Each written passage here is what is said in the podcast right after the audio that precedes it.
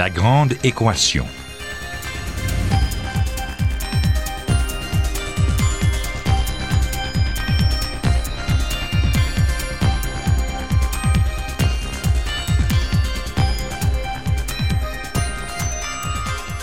Ici Normand Mousseau, bienvenue à La Grande Équation, votre rendez-vous hebdomadaire avec la science. Cette semaine, et si la science n'était pas ce qu'on croyait?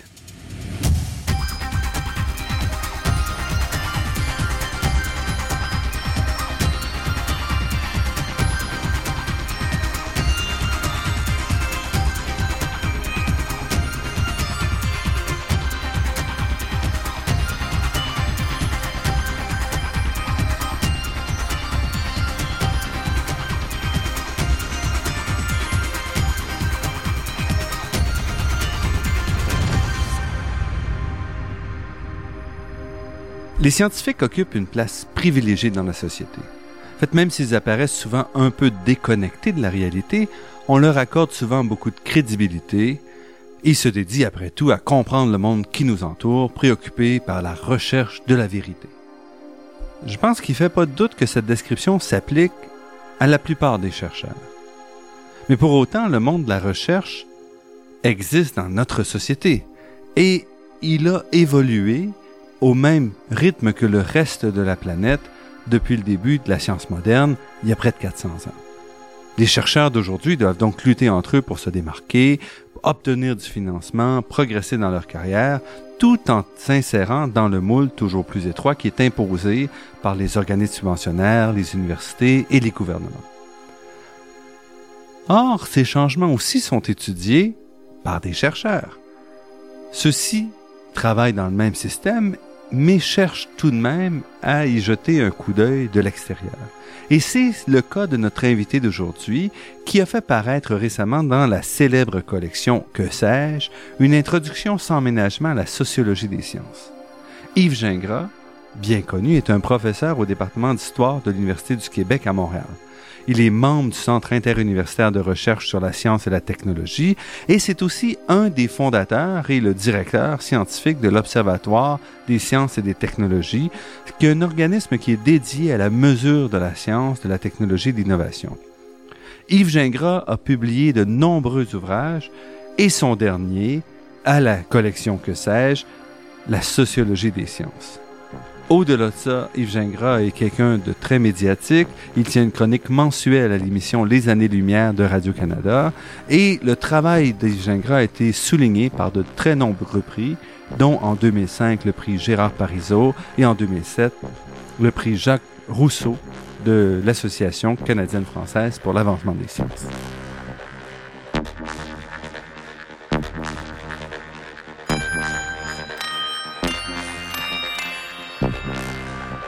Yves Gingras, merci d'avoir accepté notre invitation. Ça fait plaisir. Donc, vous venez de publier La sociologie des sciences dans la collection Que sais-je aux presses universitaires de France. Qu'est-ce que c'est que la discipline sociologie des sciences? La sociologie des sciences, au fond, c'est une discipline qui émerge, allons vite, là, à la fin des années 30 et surtout après la Deuxième Guerre. Pourquoi? Parce qu'à partir, justement, de la fin des années 30 et surtout après 1945, la science est devenue dans la société un phénomène beaucoup plus visible.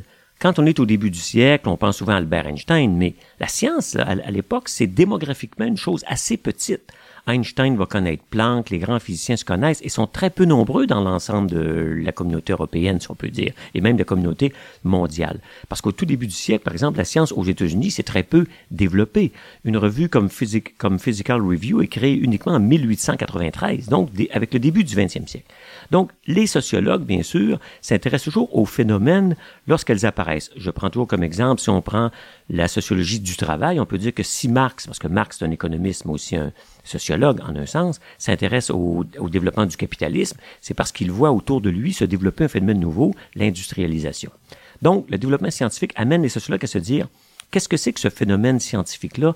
Comment ça fonctionne? Et le premier travail, qui est un classique, et qui, on l'appelle au fond le père fondateur de la sociologie des sciences, c'est le sociologue américain Robert Merton, qui, dès le milieu des années 30, se dit quelles sont les conditions sociales du développement de la science? Pourquoi il se pose cette question-là au milieu des années 30? Parce qu'elle s'aperçoit qu'il y a un débat en Allemagne sur ce qui s'appelle la science arienne, la science juive, et même Lysenko va commencer à monter pour parler de science prolétarienne. Donc il se dit, est-ce qu'il existe comme ça des sciences nationales? Et donc, il pose les questions, c'est quoi les conditions? Et il, il fait donc ce phénomène d'analyse sociologique de dire effectivement, suite à Max Weber, qui dès le milieu du 20e siècle, sans s'intéresser lui-même beaucoup aux sciences, disait, il faut pas oublier que la science, il y a des conditions sociales de développement. Il faut pas penser que la science, ça se développe automatiquement partout. Il faut des types de sociétés, des types de valeurs. C'est donc le point de départ de l'intérêt de la science, les conditions sociales.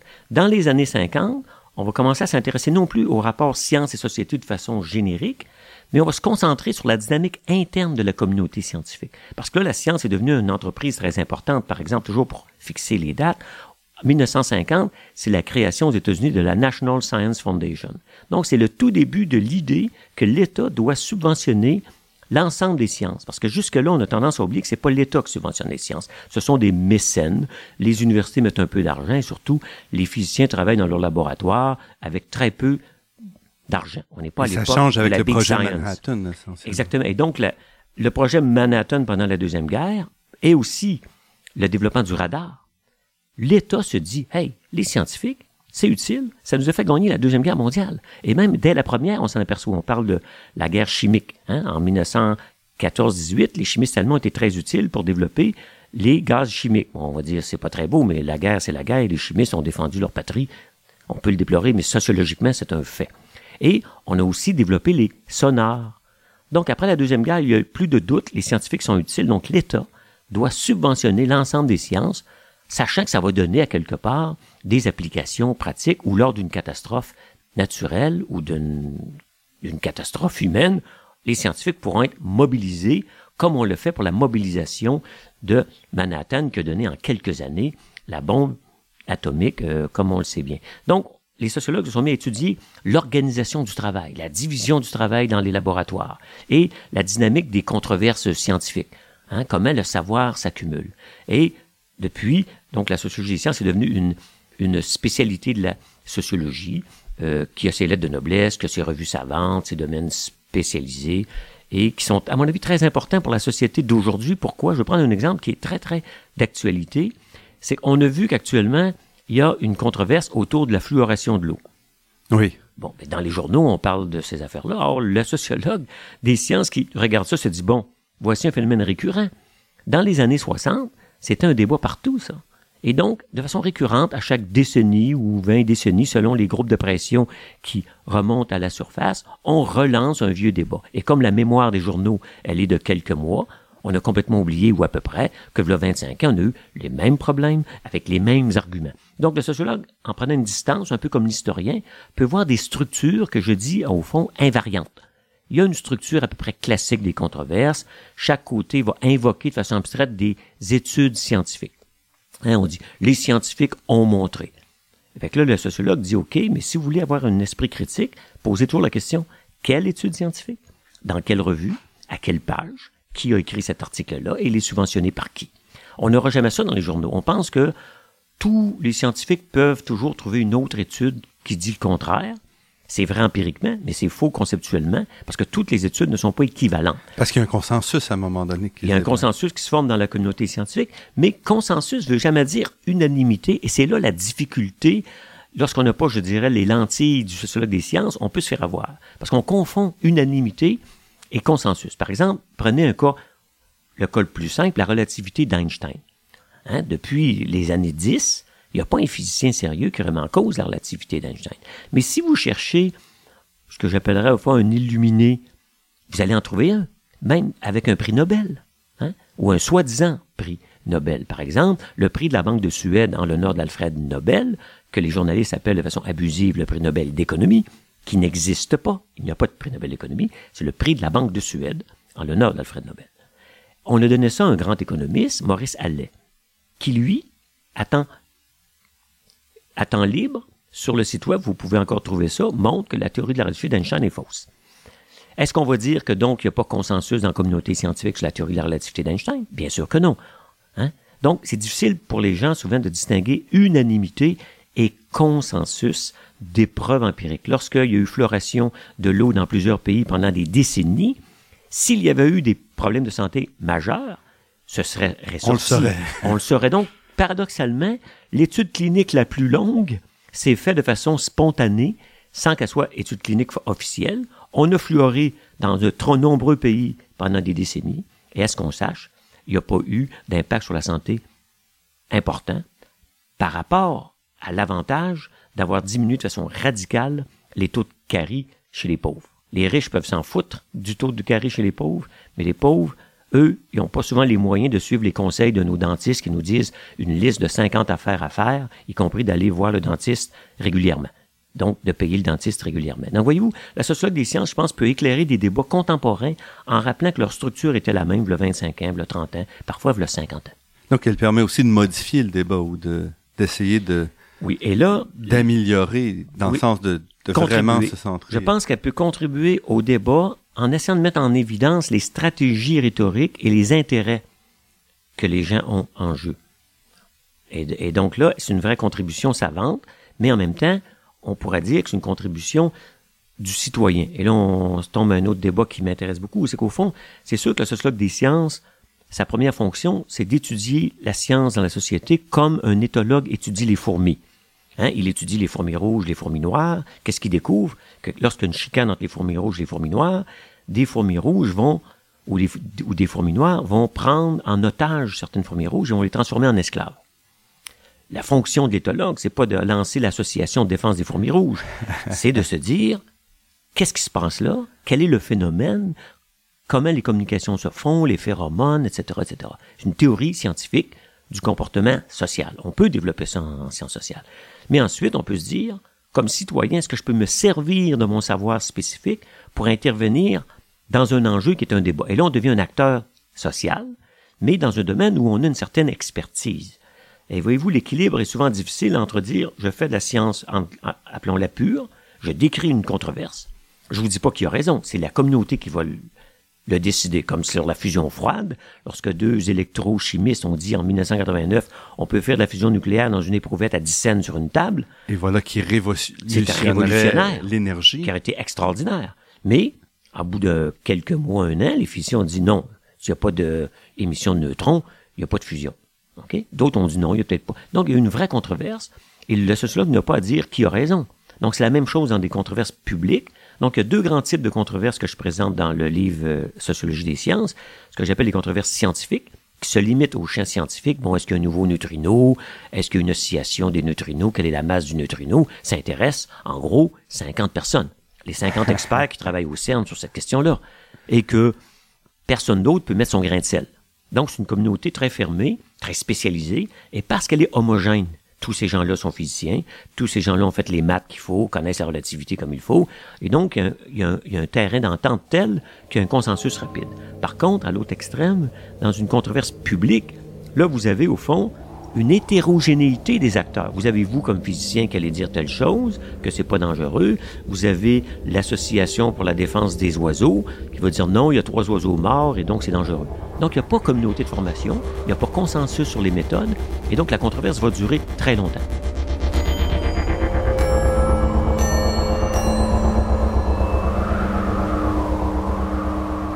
Ici Normand Mousseau, vous êtes à La Grande Équation sur les ondes de Radio Ville-Marie et nous sommes en compagnie d'Yves Gingras, sociologue des sciences. Donc, avant de continuer sur cette euh, discussion-là, j'aimerais revenir un peu sur euh, comment vous êtes arrivé à vous intéresser à la sociologie des sciences, parce que vous avez commencé en physique. Ouais. Euh, bon, moi, j'ai une formation de physicien, dans le sens que bon, j'ai fait mon bac en physique, j'ai fait ma maîtrise en physique sur les équations de Maxwell dans les diélectriques. Donc, c'est une thèse plutôt théorique. Mais depuis le début, moi, de mon bac en physique, au fond, plus j'avançais, plus je prenais conscience de la nature réelle de mon intérêt. Tu sais, quand au fond, quand on commence des études, on a un intérêt, mais on s'aperçoit pas toujours quel est le fond de cet intérêt-là. Fait qu'on la formule de façon simple. Moi, je m'intéressais au fondement de la science. Donc, j'ai étudié énormément les fondements de la physique, les fondements de la philosophie de la mécanique quantique. J'ai lu pendant mon trajectoire de physicien comme tout le monde, en parallèle, je lisais à peu près tout ce qui pouvait exister en histoire de la physique et pour comprendre les fondements conceptuels de la physique. Et c'est là que j'ai découvert assez vite que pour comprendre des concepts même en physique, par exemple, je prends toujours l'exemple de la contraction de Lorentz ou du courant de déplacement chez Maxwell, que pour comprendre ça, ça, qui sont donc des termes assez techniques dans les hyper équations. techniques dans les équations que les étudiants en physique comprennent mal. Pourquoi ils comprennent mal? Parce que ce sont des termes qui ont une sédimentation historique. Par exemple, la contraction de Lorentz, ça a été inventé à une époque par Lorentz et par Fitzgerald, à une époque où on croyait en l'éther. L'éther est un milieu réel, qui était le repos absolu. Donc la contraction, ça voulait dire que les objets se contractaient réellement par rapport à l'éther. Mais lorsqu'Einstein fait la révolution de la relativité, il dit, il n'y a pas d'éther, les amis.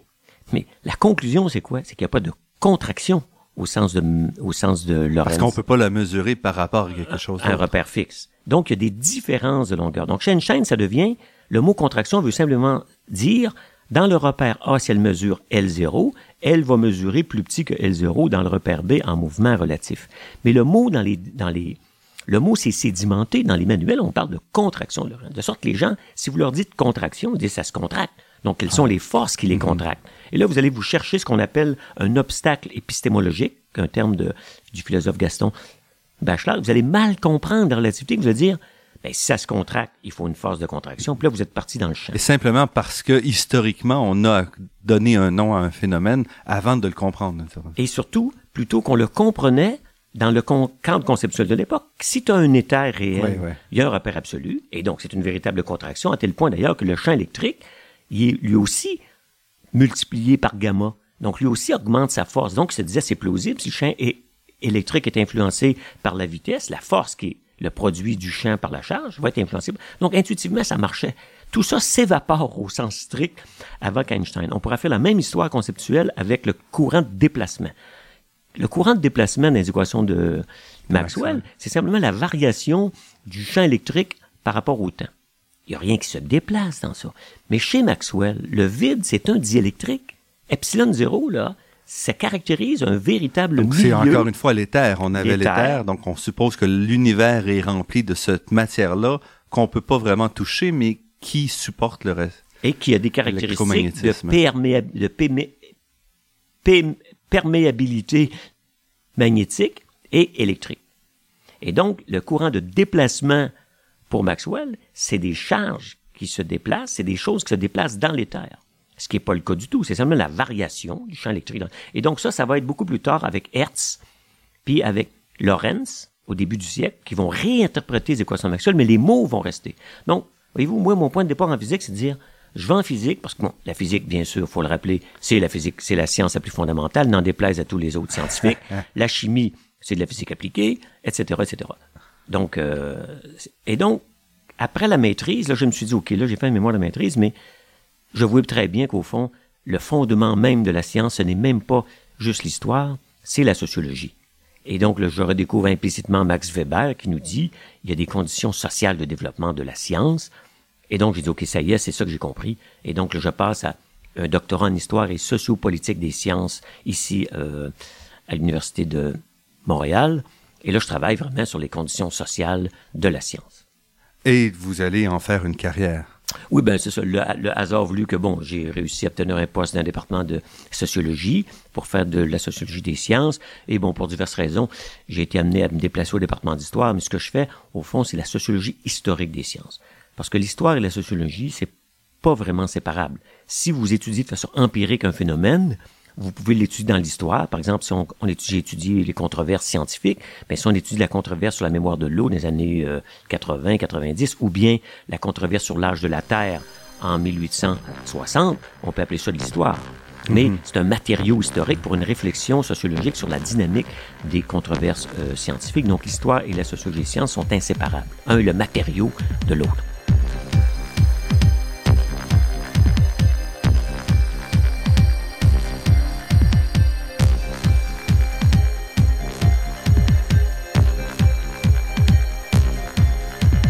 Ici Normand Mousseau, vous êtes à La Grande Équation et nous sommes en compagnie d'Yves Gingras, professeur euh, de sociologie des sciences à l'Université du Québec à Montréal. On peut revenir maintenant à votre, dernier livre. Donc, on imagine la science euh, comme habitant un univers qui lui est propre, on en a déjà parlé, ou les chercheurs, dans ce cas-ci, souvent on imagine le chercheur motivé simplement par la quête du savoir. Et c'est un peu euh, ce que la sociologie des, sciences montre, que c'est pas tout à fait le cas. Oui, c'est que c'est certain que quand on va en science, on veut dire c'est pas parce qu'on veut devenir riche, parce qu'à ce moment-là, on s'en va dans un, on devient banquier, hein, ou on vole des banques, parce que comme dit l'autre, c'est là où l'argent est. Donc, quand on va en science, c'est qu'on a un intérêt pour la connaissance. Mais si on regarde ça, et ça, c'est souvent, je dirais, le malentendu entre les scientifiques et les sociologues des sciences.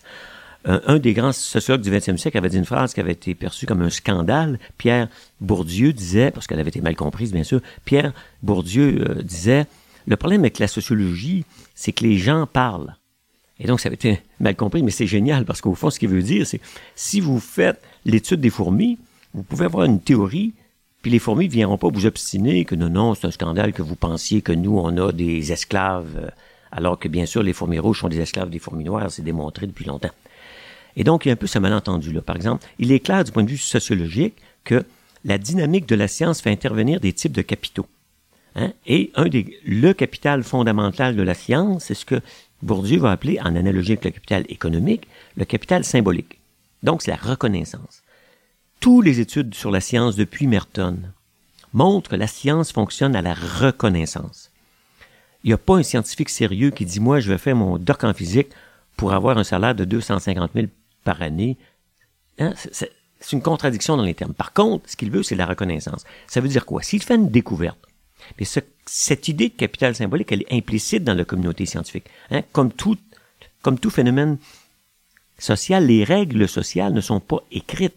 L'exemple le plus simple, c'est la famille. Dans une famille, vous écrivez pas sur le mur les règles. Lorsque vous allez dire à votre petite fille de 12 ans, va au coin de la rue me chercher une pinte de lait, si elle dit, ben, OK, donc euh, c'est 50 cents de l'heure, euh, tu me dois une pièce parce que je suis allé aller-retour, vous allez dire, mais non, c'est quoi cette affaire-là? C'est la famille. Donc là, c'est quand une règle est brisée que le sociologue voit que cette règle-là est implicite. Une autre règle qu'on a tendance à oublier, qu'on n'a jamais appris, qui est la, plus intéressante, qui a été bien étudiée par des sociologues comme Erwin Goffman, c'est le fait que si vous êtes devant un individu, vous, spontanément, allez vous mettre en gros minimalement une distance d'un bras.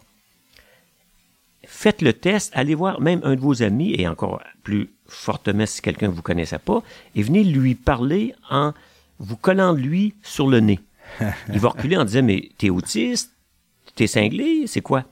Pourquoi? Parce qu'il y a une règle non écrite qu'on n'a pas apprise, mais qu'on a tous appliquée. Donc, le sociologue met en évidence ces règles-là. Et donc, dans la communauté scientifique, ce qui cherche à être maximisé, si on peut dire, c'est le capital symbolique, c'est la reconnaissance. Comment on s'en aperçoit?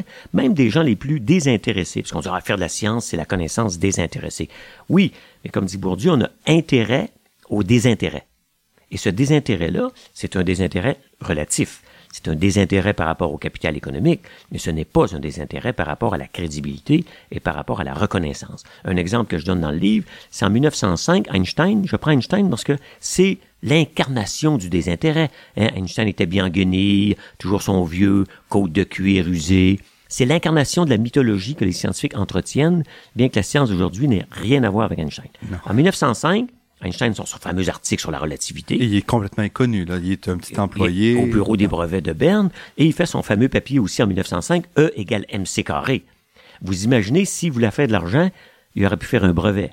Mais on peut pas breveter une équation. Le savoir ne se brevette pas. Donc, si vous voulez être riche, il faut vous inventer une patente, un bouton à cinq trous, vous le brevetez. Le savoir n'est pas brevetable. Donc, comment une communauté peut vivre par la reconnaissance s'il n'y a pas de propriété privée du savoir? E égale carré, il n'y a pas de droit c'est la reconnaissance publique par ce qu'on appelle la nomination, par exemple les équations de Lorentz. Donc le capital, la reconnaissance, c'est on appelle ça l'équation d'Einstein. Okay? Mais toujours est-il qu'en 1907, lorsque Stark, du fameux effet Stark en, physique justement, fait un texte sur E égale mc il dit dans son texte que E égale au fond, c'est l'équation de Planck. Voyez-vous? Là, on a un bel exemple que même Einstein, qu'est-ce qu'il fait? Einstein écrit une lettre immédiatement à son collègue. Il dit, écoute, il dit, c'est drôle, tu dis dans ton papier que c'est l'équation de Planck. Je voudrais peut-être te faire noter que c'est moi qui ai publié ça en 1905 dans Annalen der Physik. L'autre lui répond, oh, effectivement, je vais complètement oublier, mille excuses. Mais il est encore tout jeune, tout inconnu. Donc, il n'y avait pas de poste encore, rien. Là. Non, mais spontanément, ensuite, pour montrer que ça, c'est ce qu'on appelle en, science l'ambivalence du scientifique, c'est comme le scientifique doit être désintéressé. Avoir écrit cette lettre-là, il a mauvaise conscience. Le lendemain, il écrit une autre lettre en disant, écoutez, euh, j'aurais pas dû vous écrire ça. Vous savez, on travaille tous pour l'avancement des connaissances. C'est des pécadilles, la personnalité des choses, qui a découvert quoi.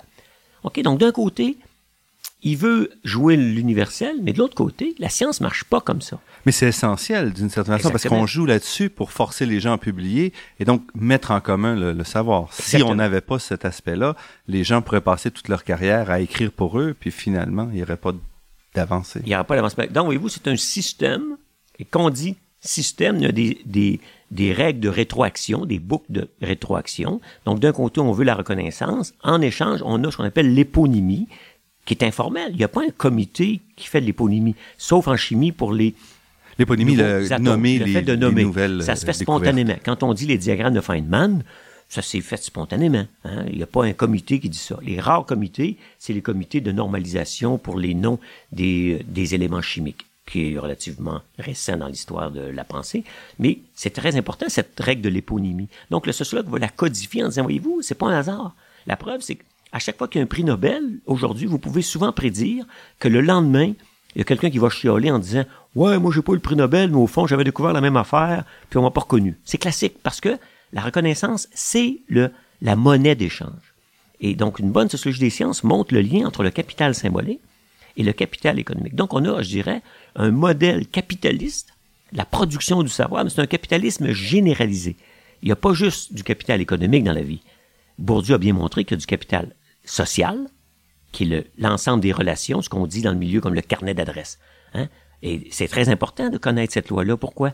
Quand vous voyez un ancien ministre prendre sa retraite ou dire qu'il s'en va relever de nouveaux défis, et que le lendemain, vous le retrouvez à la tête d'une haute compagnie, qu'est-ce qu'il a fait? Il a mis de côté pendant des années du capital économique mal payé comme sous-ministre ou comme ministre, mais a accumulé quoi dans ça?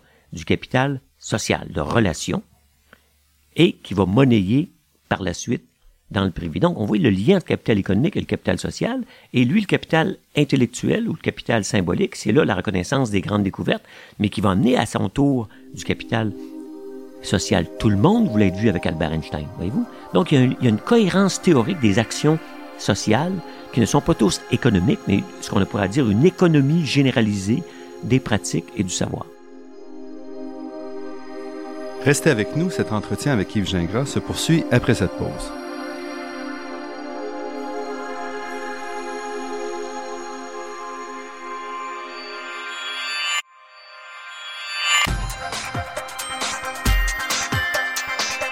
Ici Normand Mousseau, vous êtes à La Grande Équation et nous sommes en compagnie du professeur de sociologie des sciences à l'Université du Québec à Montréal, Yves Gingras.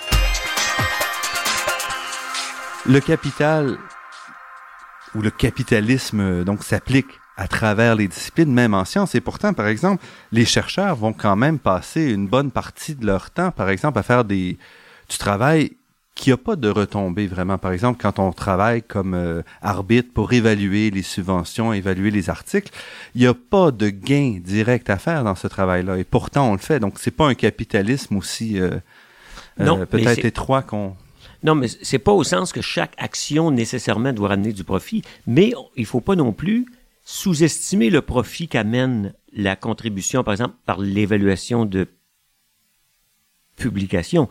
Donc, deux choses. La première, c'est que bien sûr, comme c'est une communauté, on parle de communauté scientifique, il y a des règles non écrites.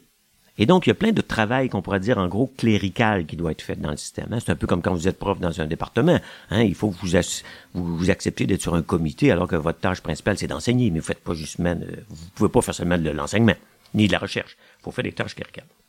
Donc, on peut dire dans la communauté scientifique, il y a une tâche cléricale, c'est l'évaluation par les pairs. Mais cela étant dit, cette tâche cléricale-là rapporte parce que vous avez accès à des papiers non publiés dans votre domaine qui sont à la fine pointe. Et là, vous, avez accès qui dit, oh, voilà, c'est vrai, j'avais pas pensé à ça, c'est pas fou.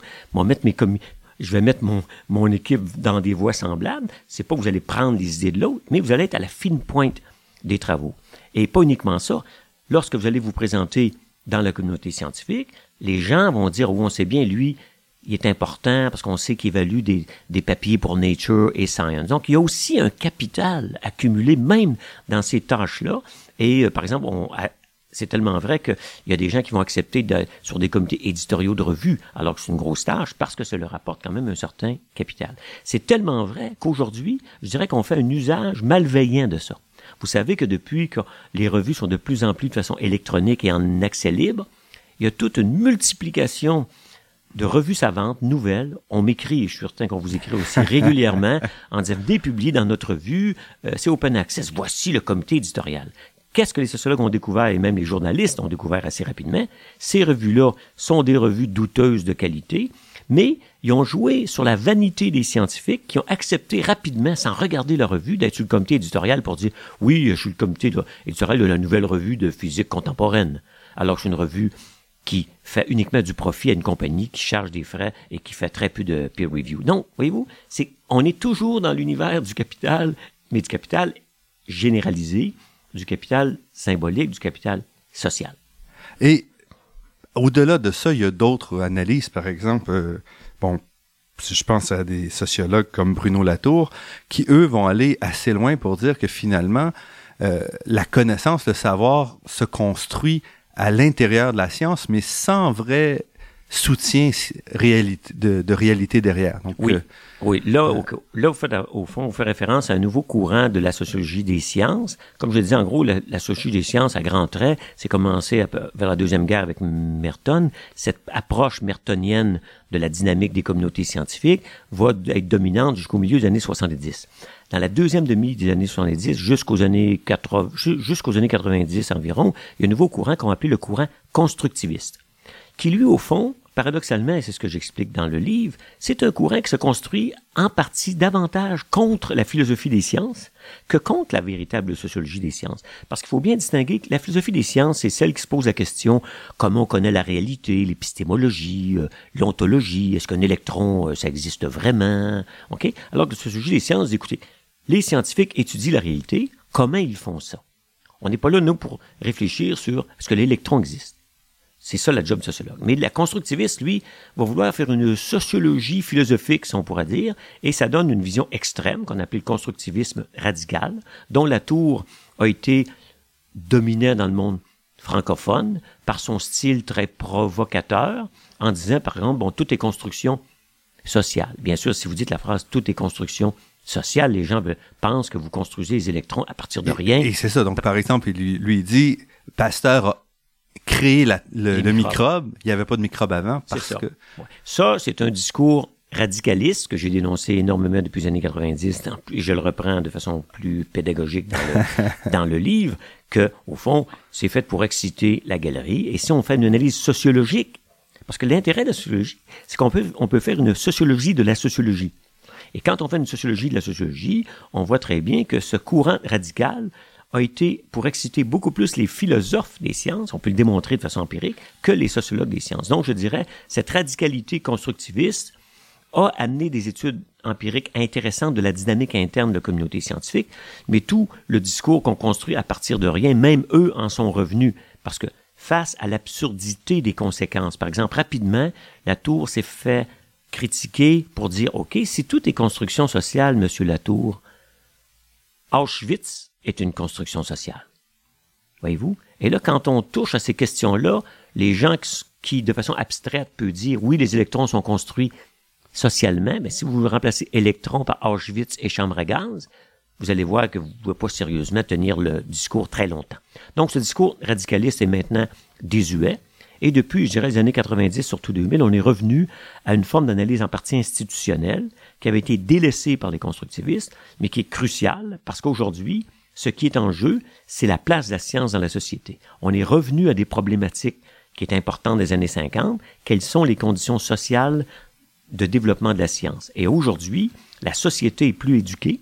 La société a Internet les gens dans la société peuvent aller chercher leur information eux-mêmes, ça veut dire que des controverses publiques beaucoup plus nombreuses et qui posent des enjeux sociaux vraiment importants. Donc le relativisme constructiviste a fait son temps et, dépassé actuellement parce qu'on revient à des Mhm. questions qui ont des conséquences réelles dans la société. Oui, et la science elle-même change. Donc, le modèle de Merton, qui pouvait, par exemple, être tout à fait approprié en 1940-1950, peut ne pas s'appliquer aujourd'hui parce qu'on a vu quand même des chambardements très, très grands. Exactement. Et là, ce qui est intéressant, c'est qu'on peut utiliser le modèle de Merton, comme il a fait lui-même dans un article déjà de 1957, pour montrer qu'en gros, si la science a un mécanisme qu'il a en gros identifié, qui a été retraduit au fond dans un langage plus généralisé chez Bourdieu, en montrant la- l'interrelation des capitaux. Parce que pour faire de la science, il te faut du capital économique. Ça veut dire une subvention du CRSNG, en gros. hein. Pourquoi acheter des instruments, payer des assistants de recherche, qui va donner lieu à quoi? Et, si, on, si on est chanceux, une découverte qu'on va publier. Et c'est la publication qui va nous amener le capital de reconnaissance, qui va nous permettre, dans un nouveau cycle repris ad vitam aeternam, d'obtenir des nouveaux capitaux économiques. Et donc, si vos publications sont refusées, vous savez qu'à terme, ça va vouloir dire que vos subventions vont être refusées. Donc, cette vision généralisée-là a des conséquences. Mais Merton dit attention, si vous poussez trop à l'innovation, sociologiquement, et là, il y a une théorie sociale qui s'applique pas uniquement à la science, mais à la société en général, qui s'appelle la théorie de la déviance, que Merton, d'ailleurs, qui est un sociologue, a été un des premiers à mettre de l'avant dans les années 30 aussi, la théorie de la déviance. La théorie de la déviance dit quoi? Dit, au fond, c'est quoi la déviance? C'est lorsque les acteurs sont mis devant des normes implicites d'action auxquelles ils ne peuvent pas répondre. Donc, si on pousse la pression à l'innovation en science, ça veut dire quoi? On va augmenter les taux de fraude. Comme par exemple le CRSNG qui dit, donc qui est l'organisme subventionnaire canadien, qui dit on veut pas financer les chercheurs en bas de la moyenne. Et à ce moment-là, ça place l'ensemble des chercheurs dans une situation délicate. délicate. Et donc, ça donne ce qu'on a vu d'ailleurs depuis, en gros, les années 90, et il y a des données encore empiriquement pour le, le montrer. On a eu une montée, par exemple, du nombre de rétractations. C'est mesurable par la bibliométrie. Pourquoi le nombre de Donc, rétractations rétractation, qu'est-ce que ça veut ça, dire? ça veut dire? que vous avez publié un article, évidemment dans Nature et dans Science ou dans des grandes revues, et six mois ou un année plus tard, vous dites, ah, finalement, euh, j'ai fait l'expérience, puis je me suis trompé, ou le tableau 4, euh, on n'est pas capable de le reproduire, ou finalement, l'effet est deux fois moins important qu'on pensait. Pourquoi? Parce que vous avez publié le fameux Publish or Perish. Et donc, la, Ça a été fait très vite. On n'a pas trop vite. voulu vérifier pour être sûr d'avoir une vraie découverte. et d'être euh, premier, et donc là, d'être Ouais. au-dessus de la moyenne. OK? Et ça, dans les cas extrêmes, la déviance dans la science, ça va se donner par des fraudes radicales, comme le Schoen, hein, le grand physicien de, de chez des laboratoires de Bell Labs, c'est ma moins bonne, qui lui faisait des découvertes extraordinaires sur des transistors à base biologique, en gros, et qui publiait trois fois par année dans Nature et Science, ce que personne n'a jamais fait. Il a gagné plein de prix. Jusqu'à que quelqu'un se dise, non, c'est un peu louche cette affaire-là. C'est beau être un génie, mais il y a quand même des limites. Et que s'est aperçu qu'au fond, les images étaient copiées, tous les données étaient purement inventées. Ça l'a pris deux, trois ans sortir le, le, poteau rose. Il a perdu son emploi. Euh, chez, euh, dans son laboratoire, il, il est disparu. Donc, dès le modèle de Merton, par son modèle, il pouvait prédire que la pression à l'innovation va générer de la déviance sociale, qui en science veut dire soit de la fraude, soit de la manipulation des données. C'est ce qu'on observe, bien sûr, actuellement. Et donc, on pourrait dire que le modèle de Merton encourage une tendance récente qui s'appelle Slow Science, qui dit calmons-nous, il faut prendre le temps de faire nos véritables travaux scientifiques et on les publiera lorsqu'on aura les résultats.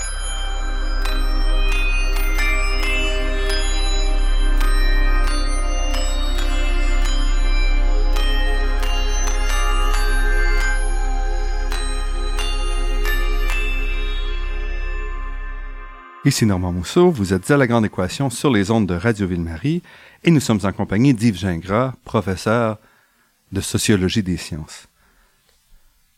Dans les dernières minutes, on a un peu touché aussi la société. Et vous êtes quelqu'un, un des chercheurs, qui a jamais hésité de sortir sur la place publique pour aussi participer au débat critique sur justement ce que devient la science, ce que devient l'université.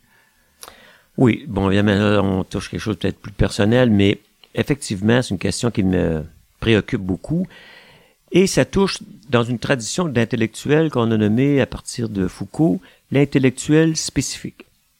Dans l'histoire de l'intellectuel, on a toujours la vision de Jean-Paul Sartre qui parle de tous les combats et de toutes les interventions. Et à cela, des gens comme Foucault et par la suite surtout quelqu'un comme Bourdieu, qui pour moi est un modèle, on dit, non, on peut pas intervenir sur n'importe quoi, mais on a quand même une expertise.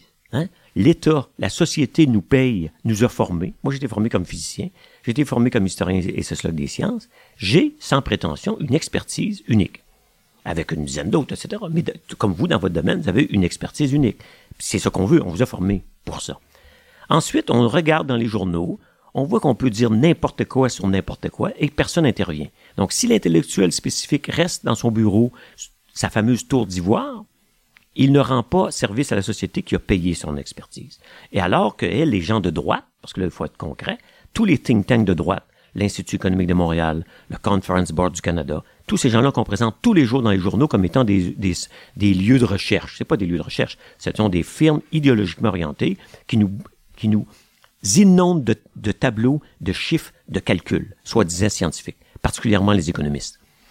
Si nous, qui avons la formation mathématique suffisante, la formation statistique suffisante, n'intervenons pas pour décortiquer, déconstruire la rhétorique de ces gens-là, on est mal placé. Et moi, je me sens un devoir lorsque ce sont des problèmes qui relèvent de mon expertise. Dans plusieurs domaines, moi, j'interviens pas.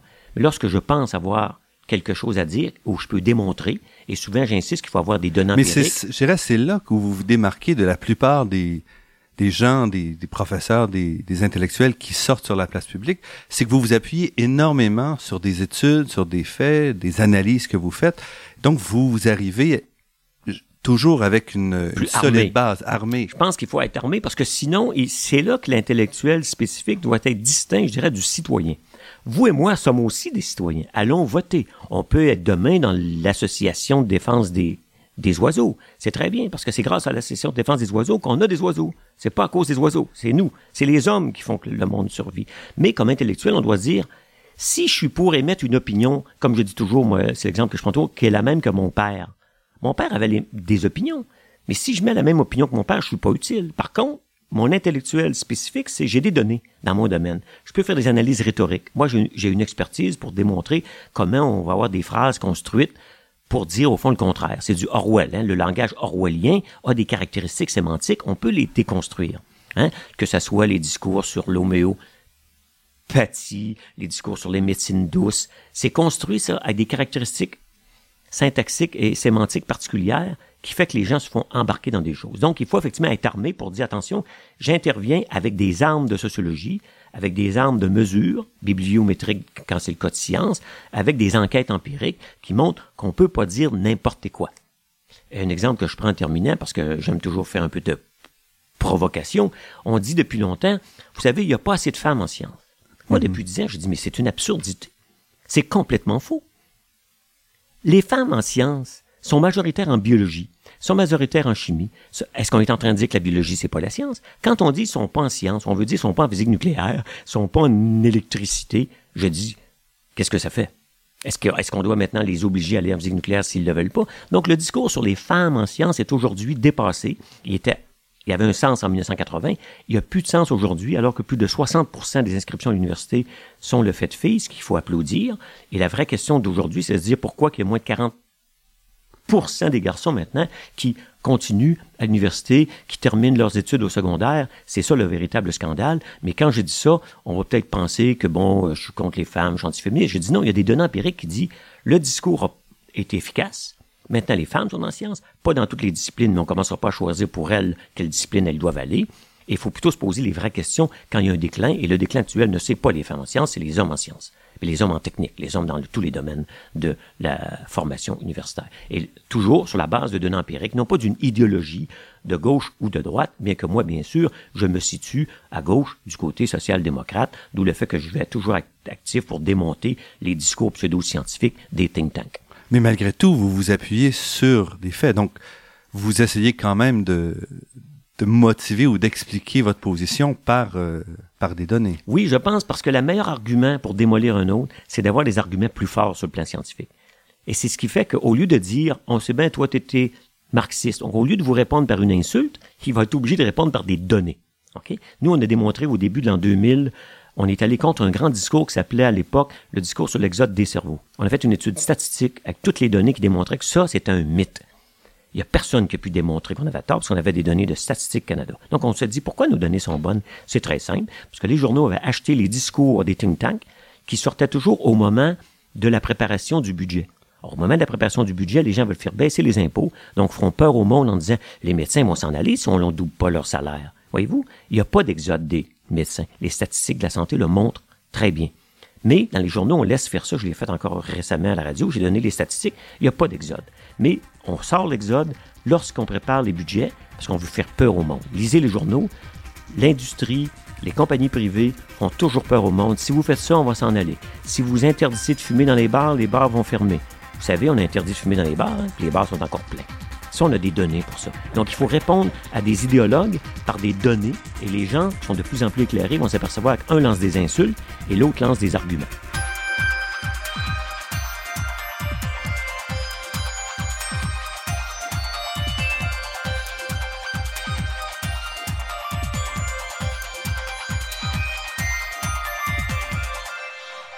Ici Normand Mousseau, vous êtes à La Grande Équation et nous sommes en compagnie d'Yves Gingras, sociologue des sciences et aussi donc quelqu'un qui n'hésite pas à sortir sur la place publique. Est-ce que, si on revient peut-être euh, dans les, dernières minutes qui nous restent euh, sur la sociologie des sciences, selon vous, quels sont les, les grands défis de la sociologie des sciences aujourd'hui?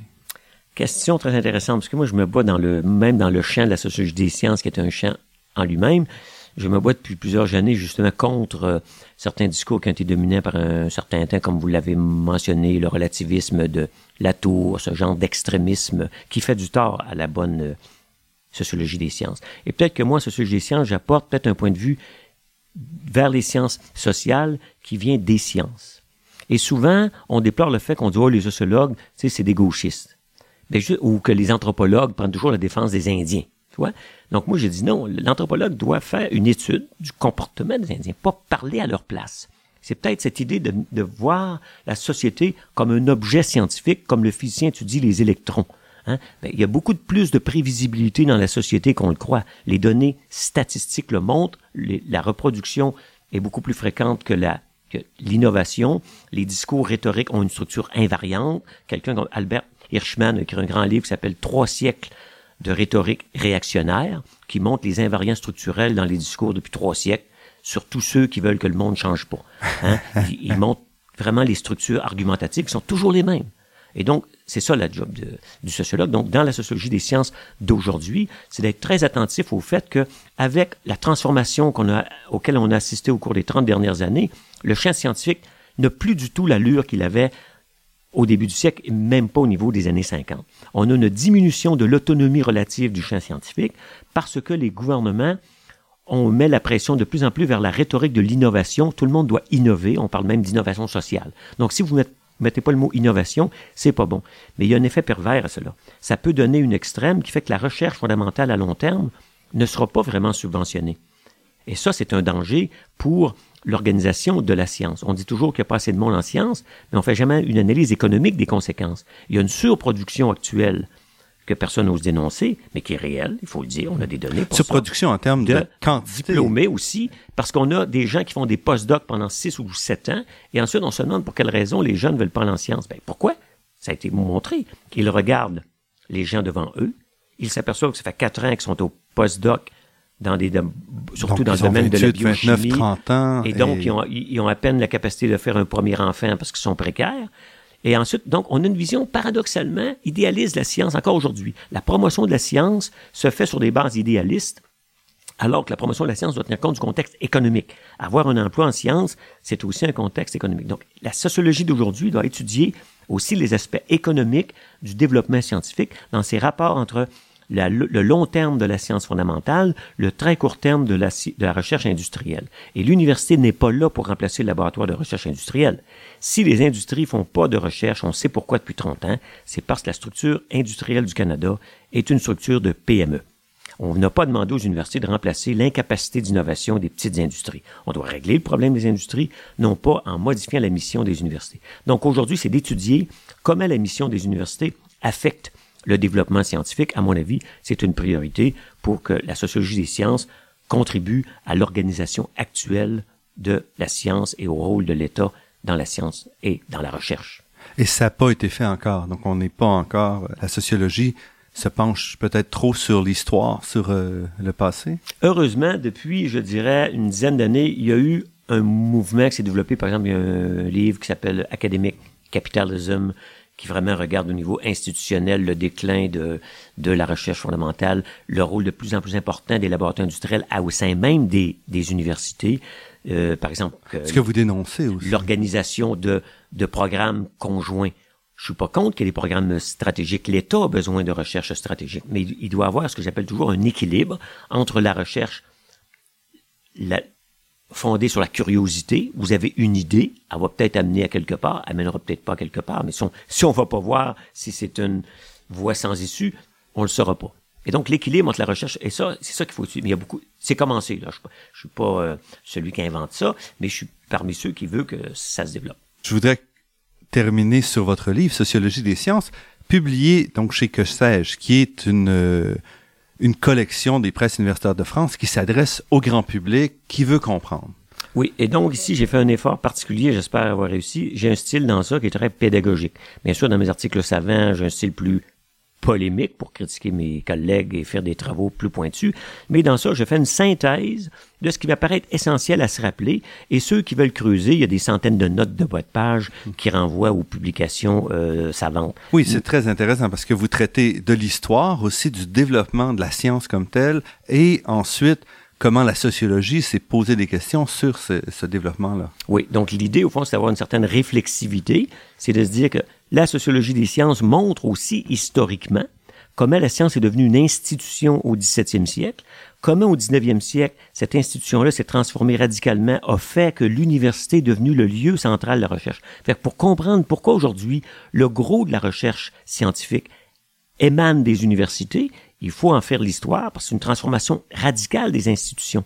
Les sociétés savantes, les académies sont devenues des choses secondaires qui sont là pour la reconnaissance, alors que jusqu'au 19e siècle, c'est là que ça, la science se fait. C'est même vrai en France aujourd'hui. Le CNRS, ou les académies Conseil national de recherche, scientifique, ou le ou les académies des sciences en Chine et en Russie ont, suivi, ont suivi un niveau de développement qui n'ont pas mis l'accent sur les universités. Et ça explique les débats actuels en France, les débats actuels en Russie. Donc, la sociologie des sciences, qui est une sociologie historique, nous permet de comprendre les enjeux actuels en rappelant que les structures institutionnelles de la recherche ont changé au cours du temps et aujourd'hui, elles changent encore avec un accroissement donné au rôle de l'industrie. Et vous préparez un autre euh, livre pour que sais-je? Oui, en principe, je dois travailler à temps perdu là, sur un que sais-je qui va être Histoire des sciences. Qui est votre autre intérêt. Oui, oui, parce qu'au fond, moi, moi, moi, je fais de l'histoire et de la sociologie des sciences. Mais actuellement, je dois terminer pour septembre un autre livre euh, qui va être plutôt porté sur l'évaluation de la recherche et les méthodes bibliométriques d'évaluation. Donc c'est un peu pointu, mais c'est très important pour l'organisation de la recherche, parce que les universités aujourd'hui les chercheurs eux-mêmes se servent de plus en plus d'indicateurs quantitatifs pour évaluer leurs collègues au lieu de se fier au bon vieux système d'évaluation par les pairs, de lire les travaux des collègues et de décider qui sont les meilleurs. Yves Gingras, vous êtes professeur au département d'histoire de l'Université du Québec à Montréal. Et vous êtes auteur de nombreux ouvrages, donc euh, j'invite les, auditeurs à aller voir sur Internet vos ouvrages, et entre autres de ce dernier livre, euh, Sociologie des sciences, qui est vraiment un bijou parce que, comme toujours chez Cochelle, c'est très court et en même temps, ça fait le tour vraiment de, de, de la problématique de cette discipline-là, Sociologie des sciences. Donc, je vous remercie beaucoup, Yves Gingras, pour cet entretien. Ça m'a fait énormément plaisir.